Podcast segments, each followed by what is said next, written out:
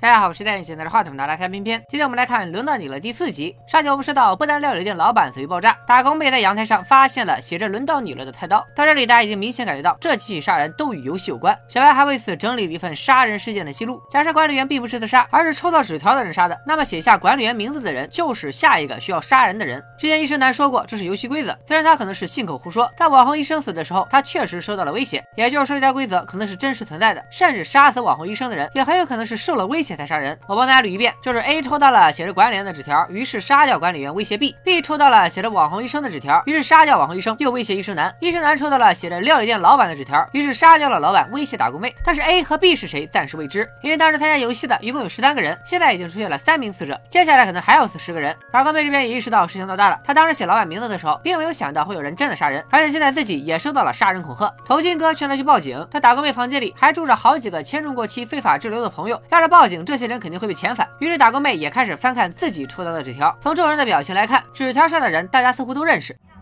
はい、チコ。知り合い？ほら、ちょっと前に。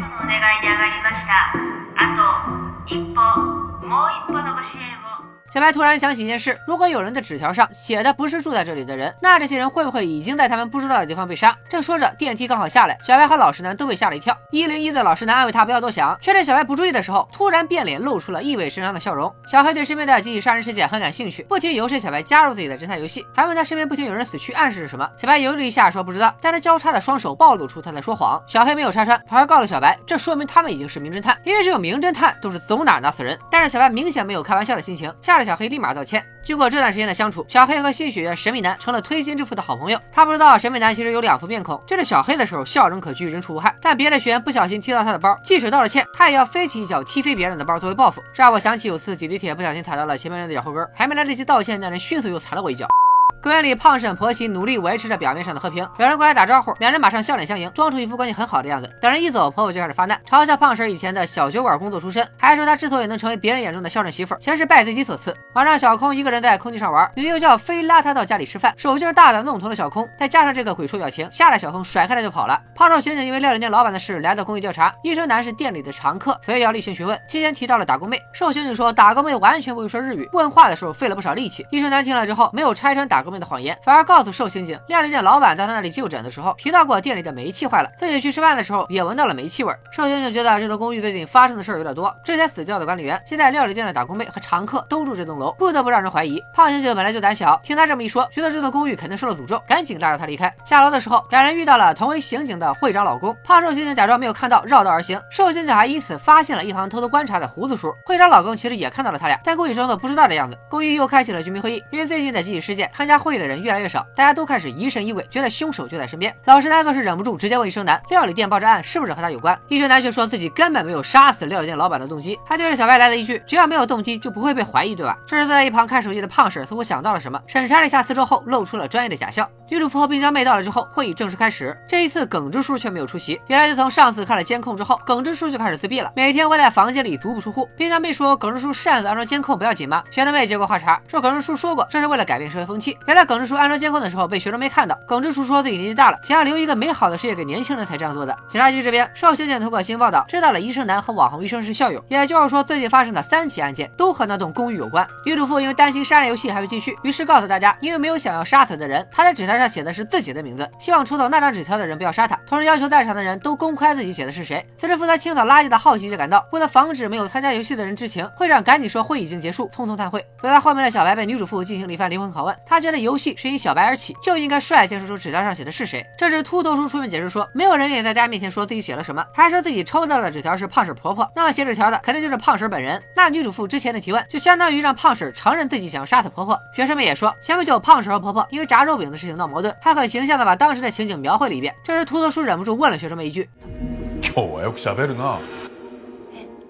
虽然胖婶婆婆不是什么好人，但嘟嘟叔觉得胖婶自己好不到哪里去。每次自己和她说话的时候，她都一副看不起人的样子。老实说，看前三集的时候，我真的没有注意到。后来看第二遍，确实给了至少两处伏笔。因为嘟嘟叔说出了自己纸条上的信息，剩下的几个人也纷纷公布了自己抽到的纸条。学生妹说自己抽到的是织田信长，大概是没有想杀的人，所以乱写的吧。女主妇说自己抽到的纸条上写的是吉村，这个名字在日本是很常见的。小白抽到的纸条是用平假名写的，类似于中文的拼音，所以小白也不知道这个人叫什么。大家盘算着，只要他们不去杀纸条上的人，游戏是不是就会结束？束。秃头叔叔却觉得胖婶这么恨她婆婆，很有可能会趁乱自己动手。小白也想起刚刚胖婶的神情不太对劲。散会之后，女主妇独自回家，一路上总觉得身后有人。回到家之后，偷往外一看，发现女幼教就在门外，而且一眨眼的功夫就不见了。冰家妹彻底成了小黑的粉丝，动不动就在路上蹲他，还回回不空手。这次他送给小黑的是一个自己制作的刻着花瓣的便当盒。冰家妹以为小黑收到这个会很高兴，但小黑强调自己只是比较惊讶。冰家妹瞬间变脸，问他有没有想杀的人，还是最近公寓里的人都在聊这个。得知小白并没有把交换杀人的事告诉小黑，冰家妹还不忘绿茶附身，挑拨了一下两口子的关系。小白以为秃头叔的话，决定去拜访一下五零二的胖婶。在这里补充一个设定：小白的职业是自由设计师，平时都在家里办公，主要设计运动服，也是因此才和小黑这个健身教练相识。小白送了两套自己设计的运动服给胖婶和婆婆。还在那里遇上了四零四的 IT 男，IT 男看起来和婆婆关系很好的样子。打工妹有老板的丧事守夜，但她始终咬不准节哀顺变的日语发音。路过的好奇姐耐心的给她讲了一遍，打工妹感谢的脱口而出。みんなが言うほど嫌な人じゃないな。じゃあな。 回到公寓的好奇姐又开始翻看各家各户的垃圾，还认真的拍照做记录。打工妹的垃圾里翻出了零食包装袋和丧铁包装袋，学生妹的垃圾里翻出了绷带、电费单，而且也有丧铁包装袋。小黑挖小白参加交换杀人游戏，却没有告诉自己这事儿，一股脑全跟神秘男说了，想让他帮自己出出主意。神秘男先是挑拨说，很可能小白出轨了，所以才瞒着你，然后又说不去参与别人的烦恼也是一种温柔。不久之后，小白回到公司和同事确认接下来的工作。此时同事说小白的老公也在，让人万万没想到的是，同事口中的小白老公并不是小黑，而正是小黑的学员神秘男。晚上。染发妹和耳环哥全副武装的出门，耳环哥还给了他一条手帕，说免得到时候四处飞溅。染发妹却把手帕扔了回去，说一块手帕怎么够用？接着两人就匆匆出门。打工妹这边也开始接二连三的收到不知名的恐吓，她好像知道恐吓自己的是谁，在房子里还住着这么多非法滞留的同伴。打工妹陷入了纠结。小黑听了神秘男的话之后，早早的回家准备好了晚餐，让晚归的小白很是感动。无料在胖婶家也在吃饭，突然胖婶关了灯，端着蛋糕走出来，原来今天是她的生日，她一个人唱完生日歌，吹灭了蛋糕上的蜡烛。这时黑暗中有人打开收音机，播放起了《伤心朱丽叶》。四零二的女会长听到楼上的动静，叫来了小白夫妻。三人赶到的时候，医生男已经先到了。小黑推开门，发现胖婶夫妇已经倒在了血泊中。胖婶婆婆头上戴着塑料袋，生死不明。我爸在。Oh my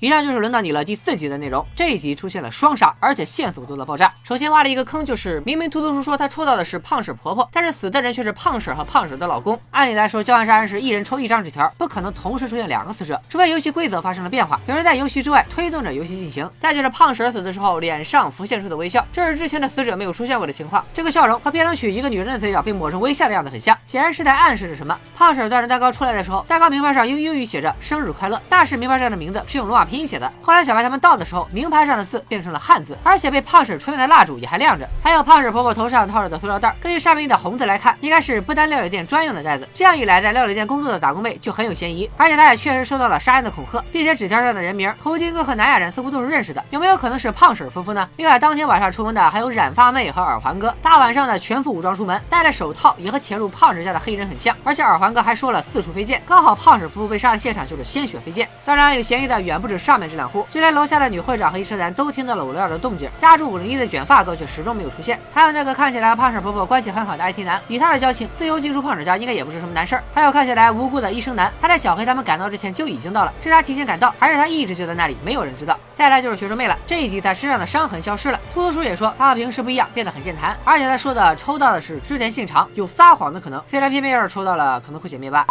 好奇姐从在打工妹和学生妹的垃圾里翻出来丧姐的包装袋。打工妹参加的是老板的葬礼，那学生妹参加的又是谁的葬礼呢？最后就是病娇妹。之前我们说过，病娇妹的礼物都是带着暗示的，这一次也不例外。还记得便当盒上的花瓣吗？分别是五和二。这一集出事的刚好就是五零二的住户。这么多巧合凑到一起，病娇妹的属性也越来越迷。至于胖婶夫妇死的时候，现场播放的那首《伤心朱丽叶》当中有一句歌词是：“最后的灯熄灭的时候，一切都会结束。”刚好暗合胖婶夫妇的结局。神秘男居然是小白的老公，他和小白之间又发生了哪些故事呢？好了，接下来就要。说到这里吧。下一集有哪个角色会脸变大呢？大家一键三连支持一下，片片继续爆肝更新第五集，拜了个拜。